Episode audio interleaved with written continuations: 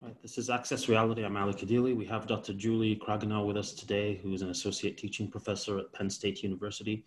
She's authored multiple books, including um, ABCs of Space and um, Astrophysics for Babies, which is my favorite title, uh, as well as a student's guide to the mathematics of astronomy. Uh, th thank you for being with us, Dr. Julia Kregenow. Thanks for inviting me. All right, perfect. Yeah, so that title is really amazing, Astrophysics for Babies. Um, because it gives me a, I think that's what we'll call the episode, because it gives me a carte blanche to kind of ask anything, because the point of view of a baby learning astronomy or astrophysics is no dumb questions.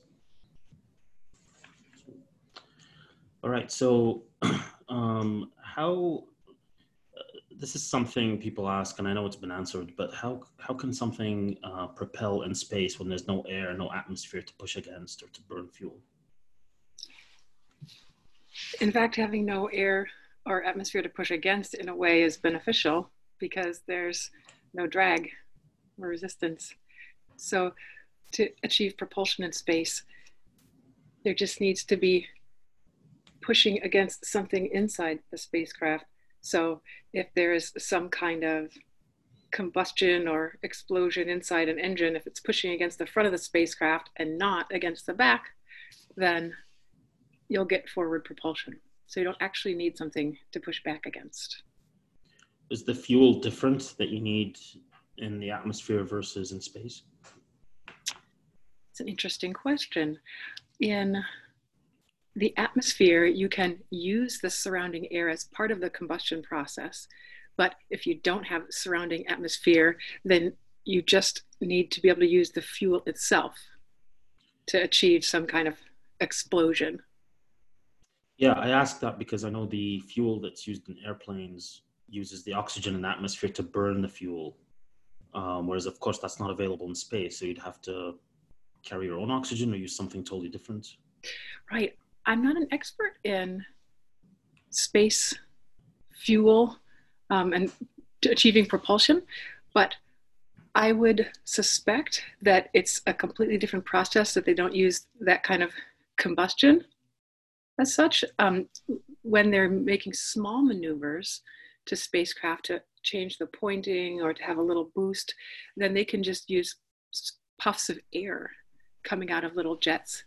Um, and not combusting anything. And when they're using other means of energy, such as solar panels or battery power, which those can be used in conjunction, uh, then again, they don't need any kind of combustion either.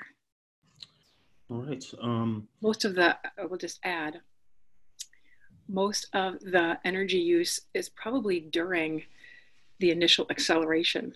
And then the spacecraft still is in the atmosphere, and so probably could use a more traditional kind of combustion, having the ambient oxygen as part of the electric, um, sorry, the chemical reaction?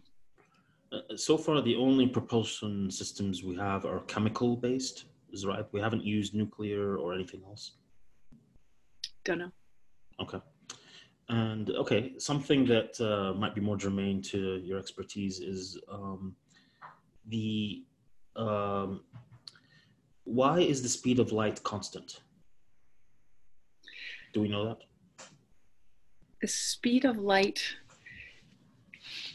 is constant because the way the electric and magnetic fields have to interact with each other in order to self propagate the electromagnetic wave, they regenerate one another based on the oscillation speed of the electromagnetic wave.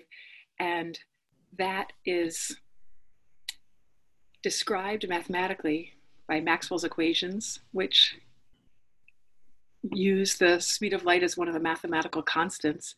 Um, as for physically, the underlying reason why that is the case, it's just how electric and magnetic waves behave in a vacuum. And so the presence of an atmosphere or not, so an ambient medium or empty space doesn't affect how the underlying electric and magnetic waves behave. The same thing actually happens with gravity. We think that gravitational force is transmitted at the same speed, regardless of an ambient medium or not. And information just can't be transmitted instantaneously or infinitely fast. But there's some kind of lag time for information to traverse distance, either with electromagnetic waves in the case of light or gravitational waves in the case of gravity. Is this um, because um, photons or light has no mass and it's all energy? The minute it acquires mass, then the speed will change? That's correct, that photons have no mass. It's all energy. And if they had mass, it would be different. Um, I'm just being finicky about the wording of if it acquires mass. I would say if it had mass, then it would behave differently. Okay. But likewise, um, are, are, photons the only thing we know of that is pure energy that doesn't have mass? I mean, there's a obviously the electromagnetic spectrum, all other types of energy. Why do not all they all move at the same speed of light? Like, what's special about light per se? Hmm photons have no mass, and all of the other subatomic particles that I know about, even neutrinos have mass, a little tiny bit of mass, electrons, protons, of course, the heavier ones. And so everything with mass travels slower. Um, as to why they have no mass. I'm trying to get back to your original question. It, it, spurred me along thinking about the little bits of it that I do know and trying to piece them together. So, was your question uh, Are there any other forms of energy that have no mass, or does everything have mass? Everything else? Uh, well, that's part of it. Is um, are there other forms of energy that have no mass? But the other thing is, does anything that has no mass will that move at also at the speed of light, or is there some unique property to photons? good question. I don't know for sure. I would use the example of gravitational waves. The gravitational waves themselves don't have mass, although gravity is a phenomenon that happens because of mass. But the waves themselves don't carry mass with them, and they, we think, move at the speed of light as well. So perhaps it is that forms of energy without mass, such as electromagnetic waves, electromagnetic waves and gravitational waves um, both move at the speed of light. So maybe if there were others, they would do the same. Yeah, and we don't know anything else that can move that fast. Okay. And why can nothing move faster than the speed of light? Yeah, the cosmic speed limit, right? It and the the wording that I like to say is that information cannot be transmitted faster than the speed of light just a couple weeks ago, I was teaching my astronomy class about the expansion of the universe. And one of the properties we discuss, Hubble's law, is that velocity is proportional to distance in the expanding universe. So when you look at things, galaxies that are sufficiently far away, their distance is proportional to how fast they appear to be moving away from you because they're being swept along with expanding space. And there is no speed limit to that the perceived speed or the relative speed between an observer and a distant galaxy because space is expanding between you can exceed the speed of light. If it does, you cannot actually perceive the thing that is moving away from you faster than that because its light can't get to you. However, those galaxies that are receding away from us, or would be if we could see them faster than the speed of light, aren't breaking the cosmic speed limit because they're not traveling through space at a speed faster than light. It is a cumulative perceived expansion, uh, recession, based on all the little bits of space between us and them, all added up would exceed the speed of light. So depending on how finicky you want to be about the language, you could say, well, the universe can expand faster than light, but that's taken cumulatively over very large scales, and the information can't get from one side to the other and break that speed limit. But yeah. what the consequence is, and this is pretty profound, I think, that it means there's a region around us in the universe, our observable universe, there's not an, an edge to it, not an edge to the whole universe and not an edge to our observable portion of it, but there's a perceived horizon past which we cannot see because the stuff out there its cumulative expansion of the whole universe, everything between us and them would take it away from us faster than the speed of light. So we can't see it. And if there's anyone out there, they can't see us because we're just too far away. We're causally disconnected. So maybe the universe as a whole, you could say, is expanding faster than light, but we can't cheat and get the information across the vastness. Yeah, so would you say that's just a function of because we depend on photons and light to perceive something? Yes. Um, and that's why we can't see them. Otherwise, objectively, if we had a different way of seeing them, you know, then then we could. Yes, it's a great way to say it. All right, and um, you mentioned the galaxies moving away from each other. Um, they are moving so it's not like they're moving but we're also moving so the distance between us is the same uh, the relative distance. It's that they are moving away we're moving away from them. Everything is moving away from everything else. Is yes. that, is that the case? Yeah. Everything's moving away from everything else. And it's not that any of us is moving through space. There might be things that would cause us to move through space for different reasons like gravitational attraction of near neighbor galaxies. But the perceived recession the movement away is because of the expansion of the of space itself of the universe.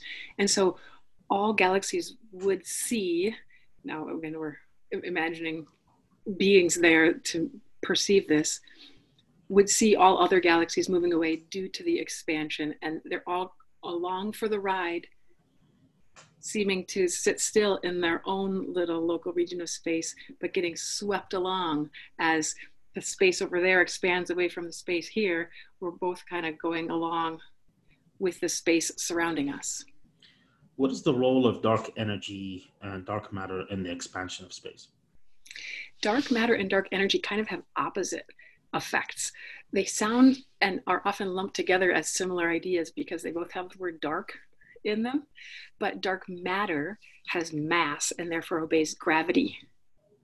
Dark energy does not dark matter being subject to, or you could say causing, gravity pulls, because gravity is an attractive force.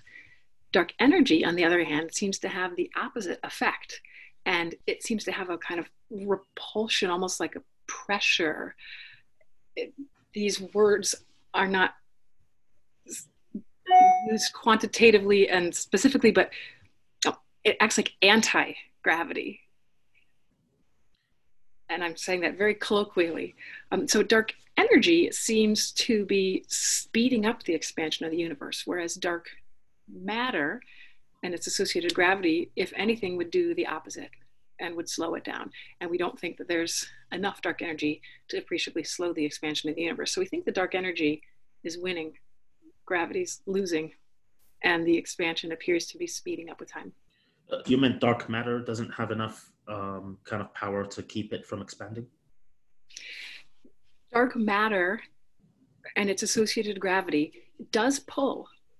And so, if anything, it would counteract the expansion of the universe, but we think there's not enough dark matter and not enough associated energy with it okay. to slow and certainly ever stop the expansion.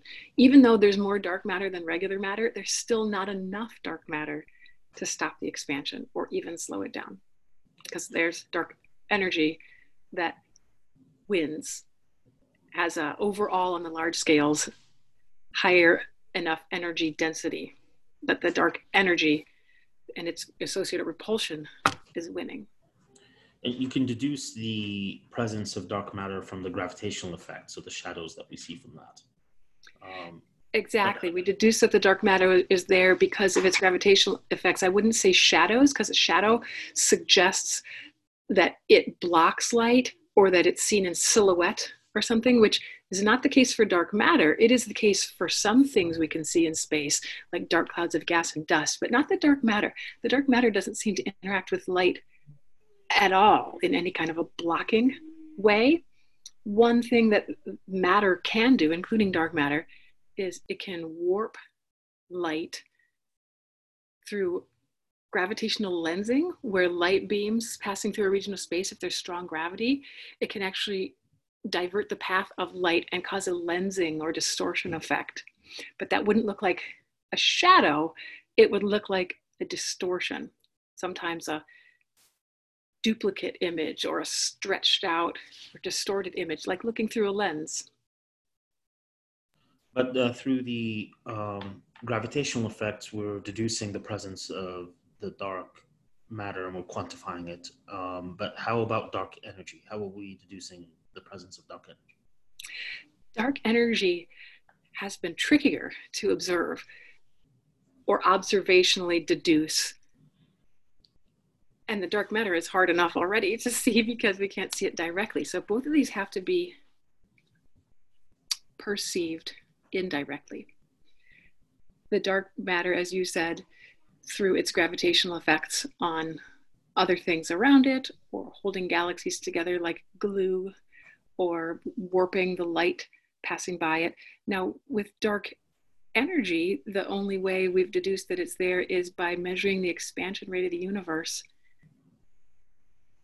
By looking at things very far away because of the lag time of light traveling, that's like looking very far back into the past. And by looking at lots of different ranges of distances of things from very far to near, we can sample the universe and how it was behaving and how it was expanding at many different points in the past and construct together a timeline of how the expansion has been changing with time. And that's how they figured out that the dark energy existed because they saw that the expansion has been speeding up and nothing we knew about in the universe would have caused that because gravity should pull, nothing should push and speed up the expansion. And so that was the original discovery, and it's been repeated several times in the last couple of decades. Uh, it was the expansion of the accelerating universe that first gave rise to the idea of dark energy. Would it be uh, would it be fair to say that dark energy is um, the majority of what constitutes the energy in the universe? It's um, it's the main fabric of the universe in terms of the energy that exists. It's the majority of what's out there. Yep. If you were to put together a budget, like sometimes you see a pie chart representing all the budget of a, a country's expenditures, the energy, the mass slash energy budget of all the energy in the universe, three quarters of it would be dark energy. Almost one quarter of it would be dark matter, and the remaining little sliver, about 5%, would be normal matter, baryonic matter that is made of protons and making up atoms and the normal stuff, everything that we see around us that makes up stars and the earth and even the air that we're breathing, all that is normal matter. We're all in that little 5% sliver of the pie. Um, is it, the, we talked about the speed of light being constant and the way that it is is it theoretically possible to move faster than the speed of light for anything that has mass or matter? Is it theoretically possible to move faster than the speed of light?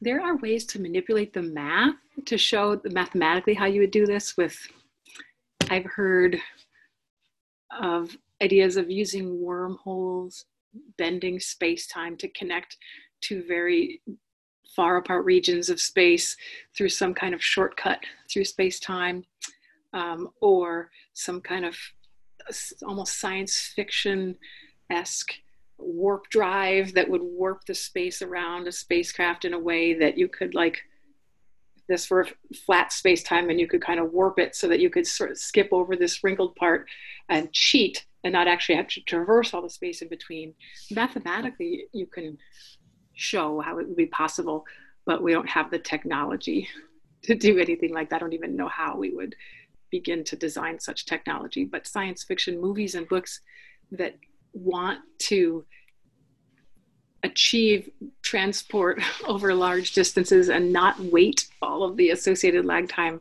um, they use stuff like that warp drive things to, to cheat and skip all the distance.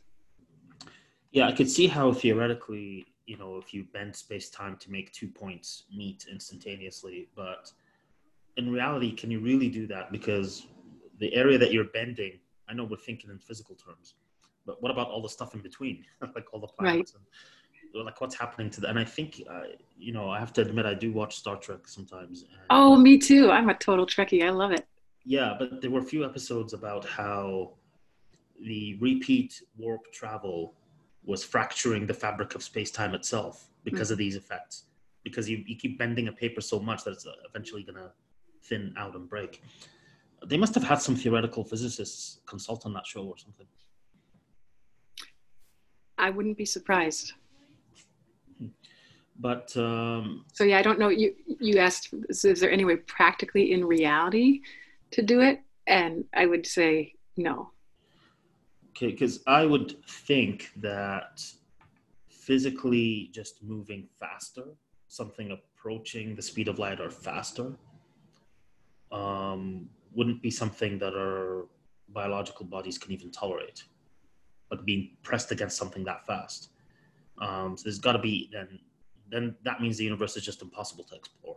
Anybody's it's so vast, right? It would be impractical, um, or it, impossible to get very far. How many G's can the human body withstand right? and, and how, what's the length of a human lifetime or the operating lifetime of a human made piece of machinery um, yeah that we think the universe is much vaster than we ever have any practical hope of even with extensions of technology that exists and technology that we could imagine um, the universe is much more vast than our reach okay uh, according to Einstein's theory, we know that the faster you move through space, the slower you move through time.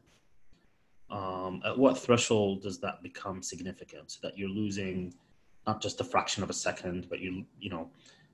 So presumably, at the speed of light itself, there is no you're not passing time at all. Time stands still for you. Is that correct? but al- along that spectrum at what point yeah. does it become significant so that oh i just lost a few years you know right so you're asking about relativity yeah. and special relativity is the consideration about how time when something is moving very fast compared to the speed of light there seems to be time dilation or contraction effects and special relativity refers to moving very fast the other relativity, general relativity, is when gravity is very strong. But anyway, you asked at what point does it become measurable, noticeable, significant? Um, and anything within our realm of human experience and our technology, it's minuscule, tiny fractions of a second that are very difficult to even measure. Um, so it would never be relevant in normal everyday life for for me and you know and for normal people.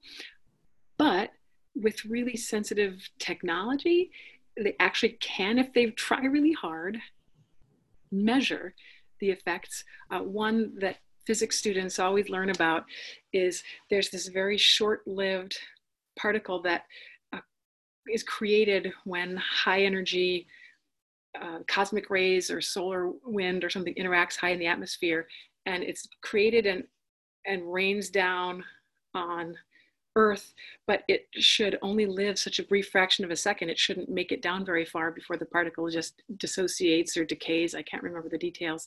Um, but because the particle moves very fast it actually ends up from its perspective seeming to live longer enough that it actually makes it down through most of the atmosphere instead of only making it part way. And that's because of relativistic effects so the fact that we can even measure those particles i think it's muons or something like that the fact that we can even measure them um, at the bottom of our atmosphere means that relativity must be true must be happening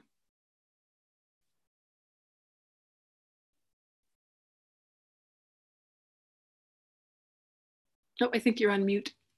Sorry. You, could we develop um, any technology that moves close to the speed of light or at the speed of light, do you think? In a practical sense? In a practical sense, that's a little bit subjective, that term, but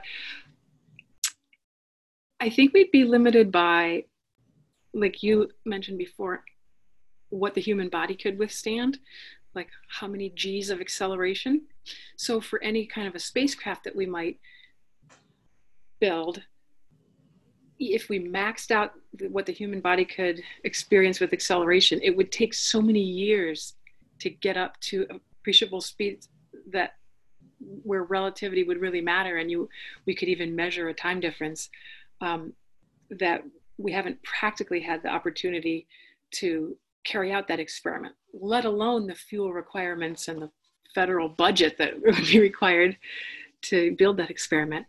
Um, but I might think we could. It would just be very expensive, time wise, fuel wise, and energy wise. Um, so yeah, yeah, we could. We're just spending our money on other things right now. Um, we have, with existing technology, measured tiny time differences, not enough like in years that you would notice it with the difference of a human body aging or anything, but down to fractions of a second, we have been able to measure relativistic effects and corrections, um, things like really precise clocks. If we send one up on a fast spacecraft, or not even a spacecraft, I imagine if we sent up a clock on a really fast jet airplane and flew it around for a couple hours, couple days, um, a tiny fraction of a second difference in time passage would be measurable with our really precise clocks. Okay, I'm back to the um, uh, the speed of light and anything being able to move faster than the speed of light. Um, there are theoretical particles called tachyons that move faster than the speed of light. Um, is that um, th- does that go against the idea that nothing can move faster than the speed of light? I have to confess my ignorance here. I don't know about tachyons. I only remember hearing about them in Star Trek. well, they, in Star Trek, I think in Star Trek they talk about them in terms of time travel. Okay. Somehow that when you move faster than the speed of light, then something happens with time. Um, just from my vague, we're assuming a lot. We're assuming that uh, Star Trek is very accurate, but and I have been terrible about keeping up with modern physics and what they're learning in particle physics. It's uh, it's just it's, uh, not something I've done a good job keeping up with. Apologies. Uh, another thing is um, when you're in space, um, I don't. I think it's very disorienting for us to think of it this way, but it's not just you're not on a road on a level field and there's right and left and you know um, you're talking up down any direction right um, so navigation there will be quite a bit different. Um, and are the things in space all over the place? Like you know we always you know see in photos that the sun and the planets around it in one plane. Uh, is that the case or some higher or lower than others? How how how are they actually uh, occupying space in space? That's a really good point about directionality in space, left and right, and up and down. Or does up and down have meaning? Um, I mean, I guess if you're close to the surface of the Earth, down is toward the Earth and up is away from the Earth. But back to your bigger question about the orientation of the planets and the sun in the plane of the solar system. Actually, yes, all the planets and most of their moons are roughly within 10 degrees or so in the same plane. And that's not an accident. We think that's a byproduct of how the solar system formed from a collapsing cloud of gas and dust that had some amount of spin and it tended to preferentially collapse along a plane that was perpendicular to the spin axis. And so, yeah, all the planets now orbit in that plane. The moons that formed from gravitational collapse also orbit in the same plane, and they all orbit in the same direction.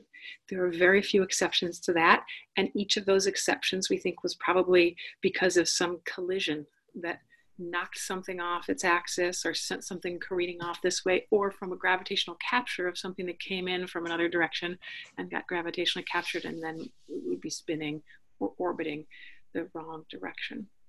So, yeah, our solar system is roughly all in the, the bodies in the same plane. That includes the asteroid belt, the Kuiper belt. Um, the galaxy Milky Way galaxy also most of the material, at least the visible material, not the dark matter, is confined to roughly the same plane as well, though it's not coincident with the plane of our solar system. All the different stars in our galaxy, and probably many of them have their own planets and planetary systems, those are all seem to be at different arbitrary random angles compared to our sun, because each of those stars or groups of stars had some kind of randomness about the spin that its little clump of gas and dust had when it started to collapse. And so, on the large scale of our galaxy, the spin axes and the perpendicular corresponding planes of any planetary systems are all randomized relative to one another. Yeah, other than the um, the way things were formed, beyond that, is there um, something about the size, shape, mass of, let's say, the sun or any planet, in addition to its gravity, that pulls things and makes it in a certain plane. Uh, so, for example, if the sun were to acquire or capture another planet or an ast- a big asteroid or something, would, it would likely still be in the same plane. If the sun captured another body, like an asteroid passing by, an interloper from another solar system that came in, there's nothing that would pull it into the same plane that the planets and our moons already occupy.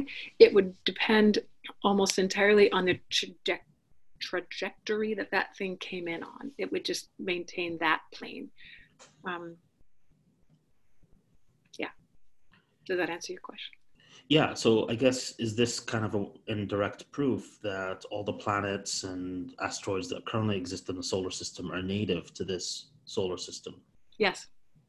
And not not not a captured rogue planet or something like that. That's right. All right, right.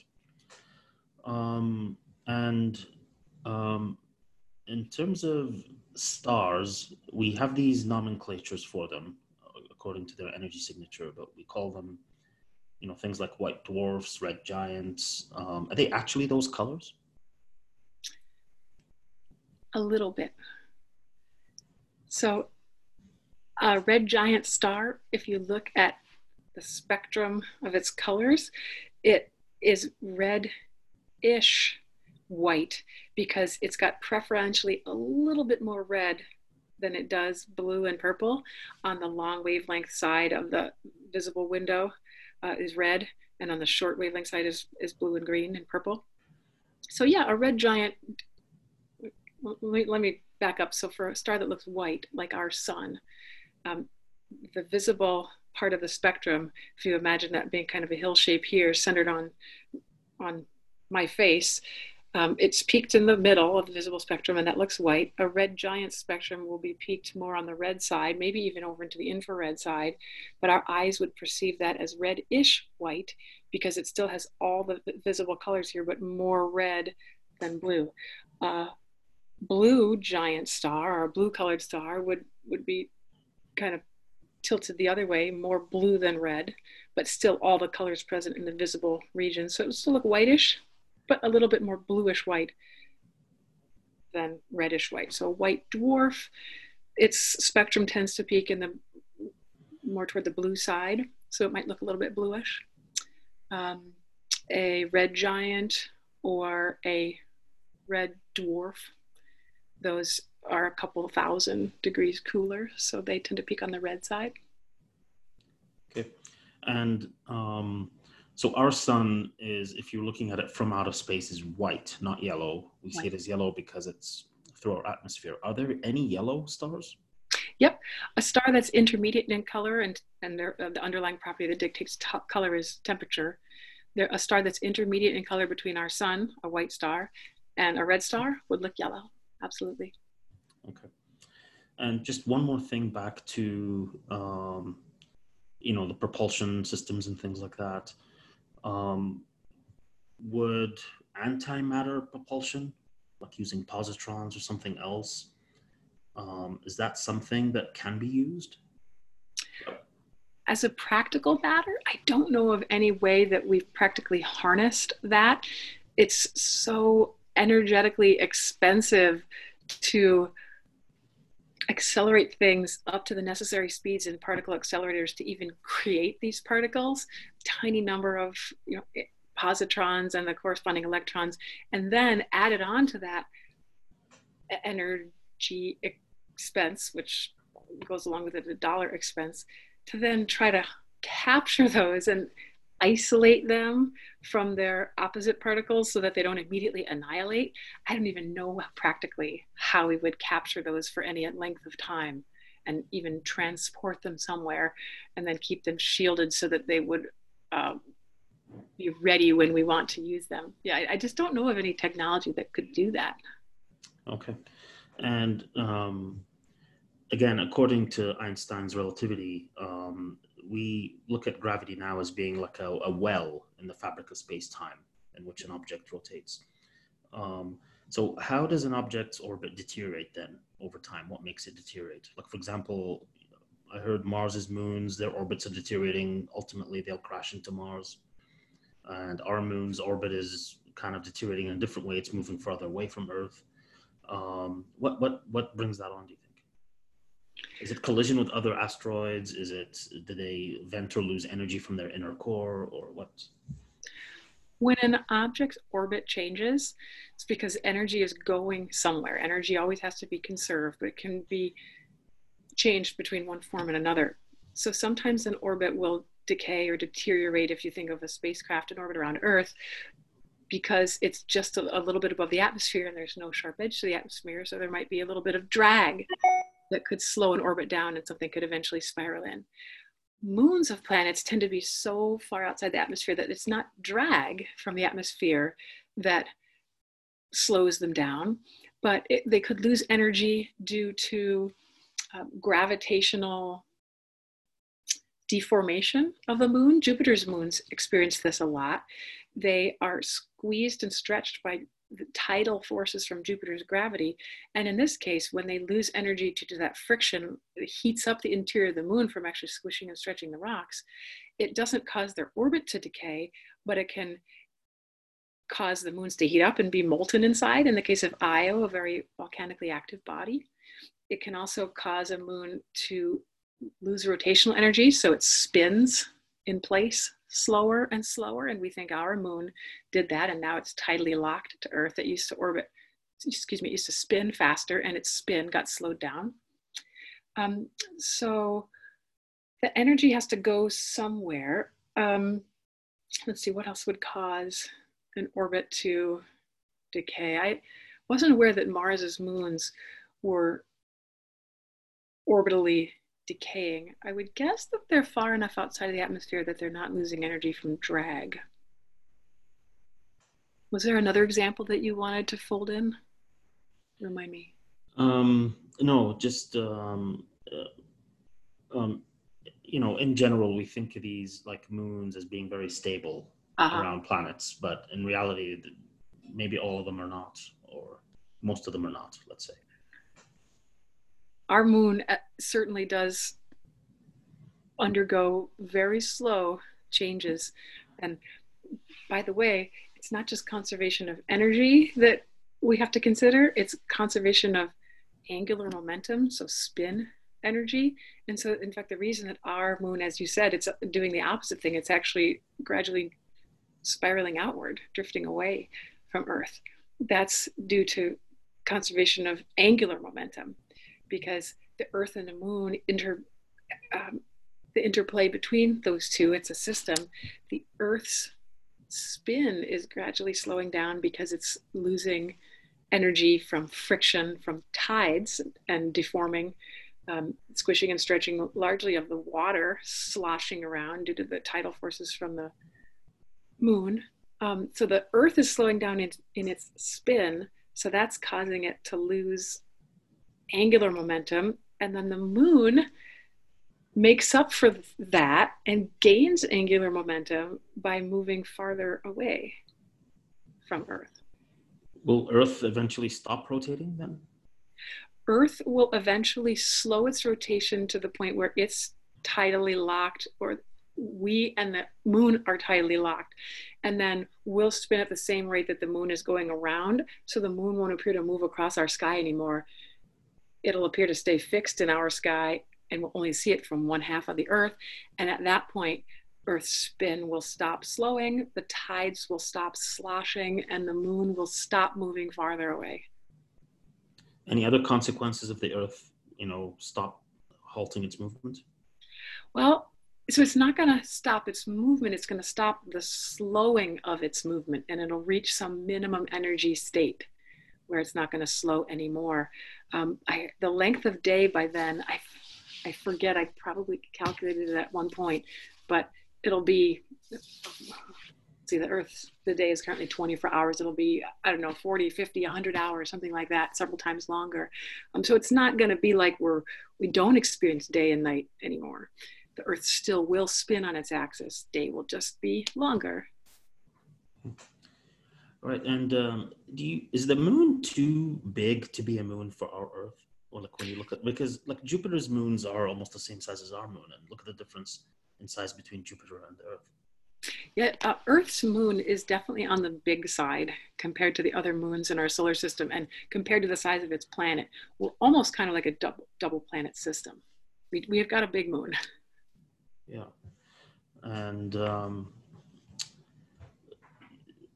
yeah, and uh, you know the issue of being tidally locked. Um, I guess other moons in our solar system also have that. Yep, there are some moons that are tidally locked to their planets and so on. And in fact, the planet Mercury is tidally locked uh, to the sun. Its spin has slowed down to the point where it um, the same side of Mercury always faces the sun. So that has a huge consequence in the, the day side of Mercury is baked to a crisp, and the night side of Mercury is actually really cold. So it just never sees the sun. Hmm. All right. To go back to your question about the moon and our moon being kind of big, the definition of what's a moon versus a planet is not based on size. As you probably know, it's based on what something is orbiting. And so uh, it is possible for a moon to be bigger than a planet, not the planet it orbits, probably, but for example, Jupiter's moon Ganymede, it's the largest moon in the solar system. It's larger than the planet, well, dwarf planet, Pluto.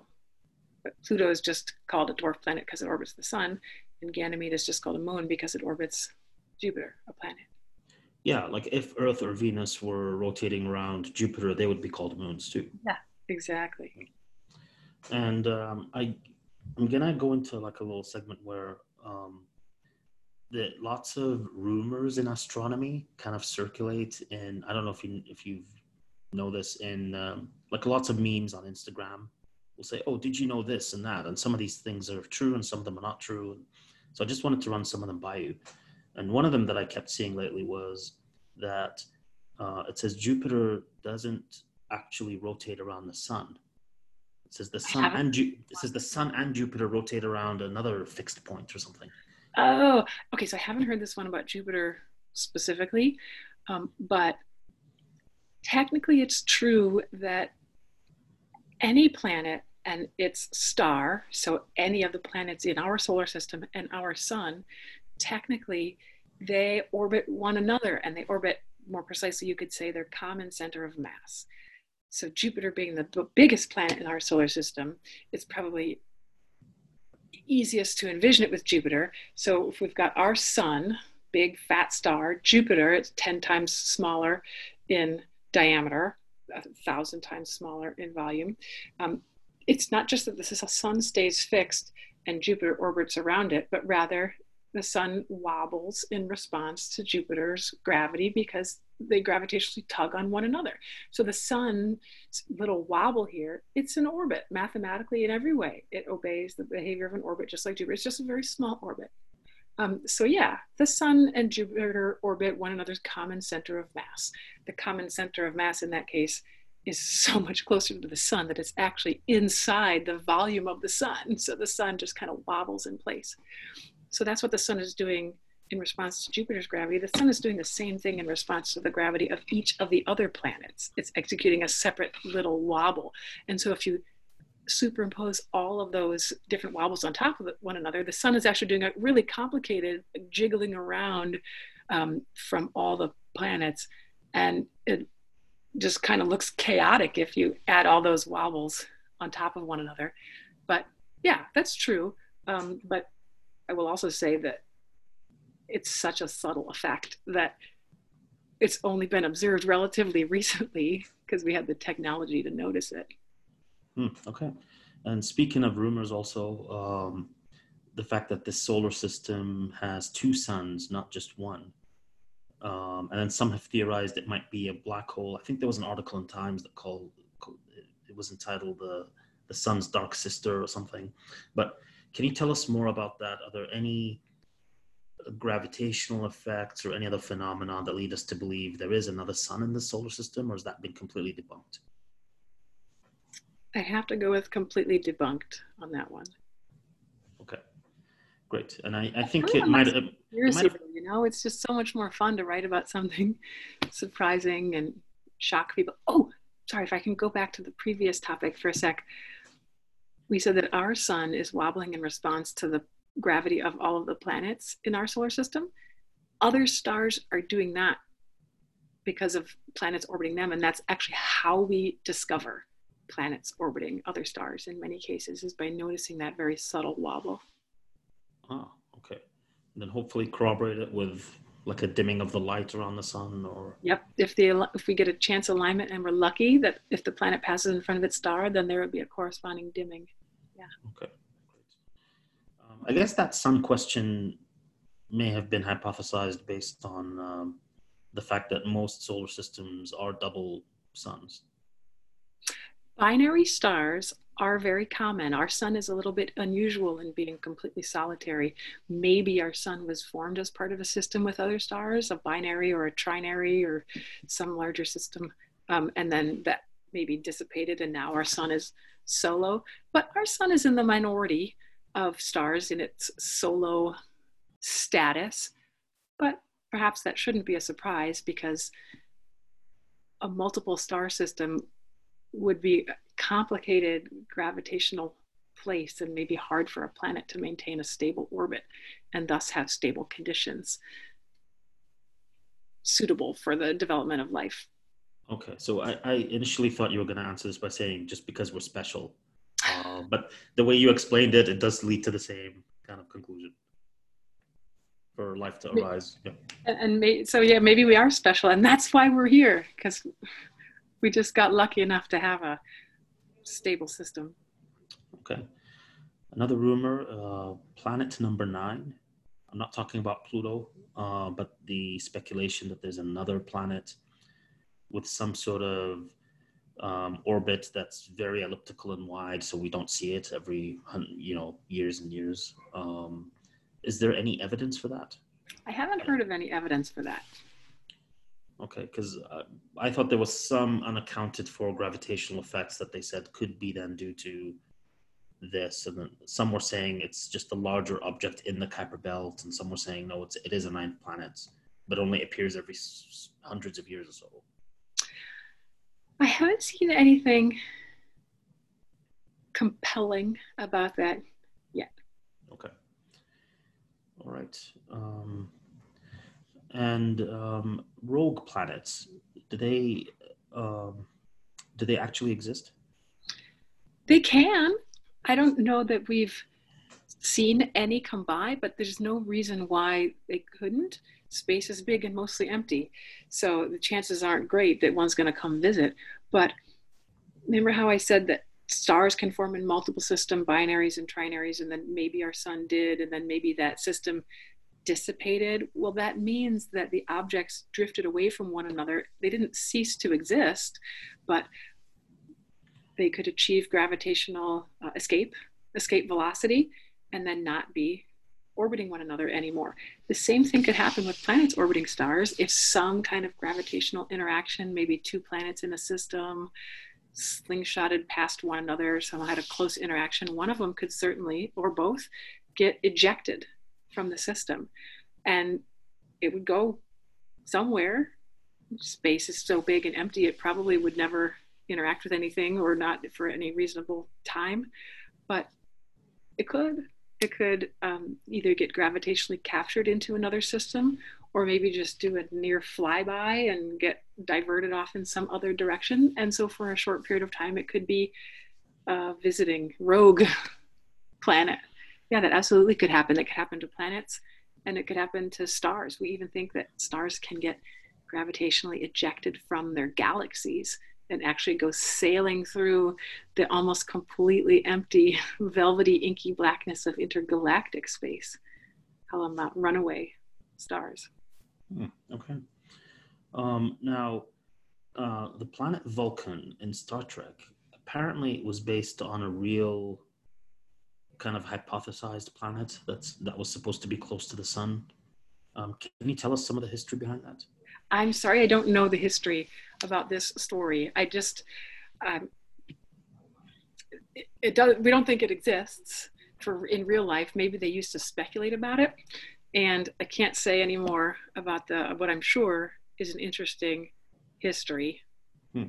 Okay. Yeah. Okay. Something to look. Something I need to look up to a little bit on. Um, but I guess it was um, something that was looked at, and then um, again, no proof was found for it, and now there's just mercury, which is yeah. And I think if I bet it will have been many decades now, maybe over a century, that we must have concluded that it didn't exist because if it did, we would have found it. And it's if it were as close as or comparably close to our sun as Mercury, we certainly would have found it by now and would have seen its gravitational interactions. Or some might speculate, well, what if it were exactly on the opposite side from Earth? And so it's always behind the sun and we would never see it. Well, we have sent spacecraft out uh, to visit the other planets and they would have seen it by now. Or, and even if we had been stuck on Earth, we would have seen some kind of gravitational influence from it. So